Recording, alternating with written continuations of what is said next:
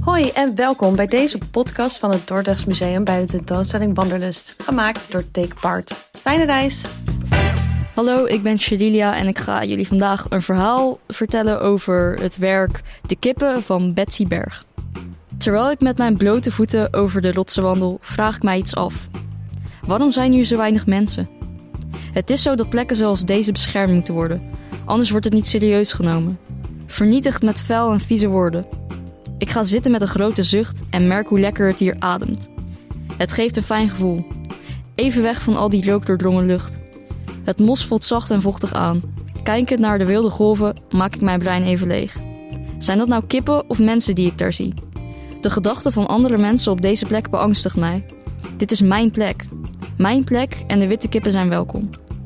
Ik weet niet zeker of ik in het noorden wil blijven. De dagen van de Blauwe Zee zijn zelden. Dan verandert hij weer grijs. De tijd om terug te gaan nadert, voordat de dansende wolken mij vastgrijpen en ik een deel word van het geraas van de lucht. Dit was hem dan voor nu. Thanks voor het luisteren en leuk dat je erbij was. Er is meer van dit te vinden, dus ga voor meer afleveringen naar www.dordrechtsmuseum.nl en check de podcast bij de pagina Wanderlust. Doei doei!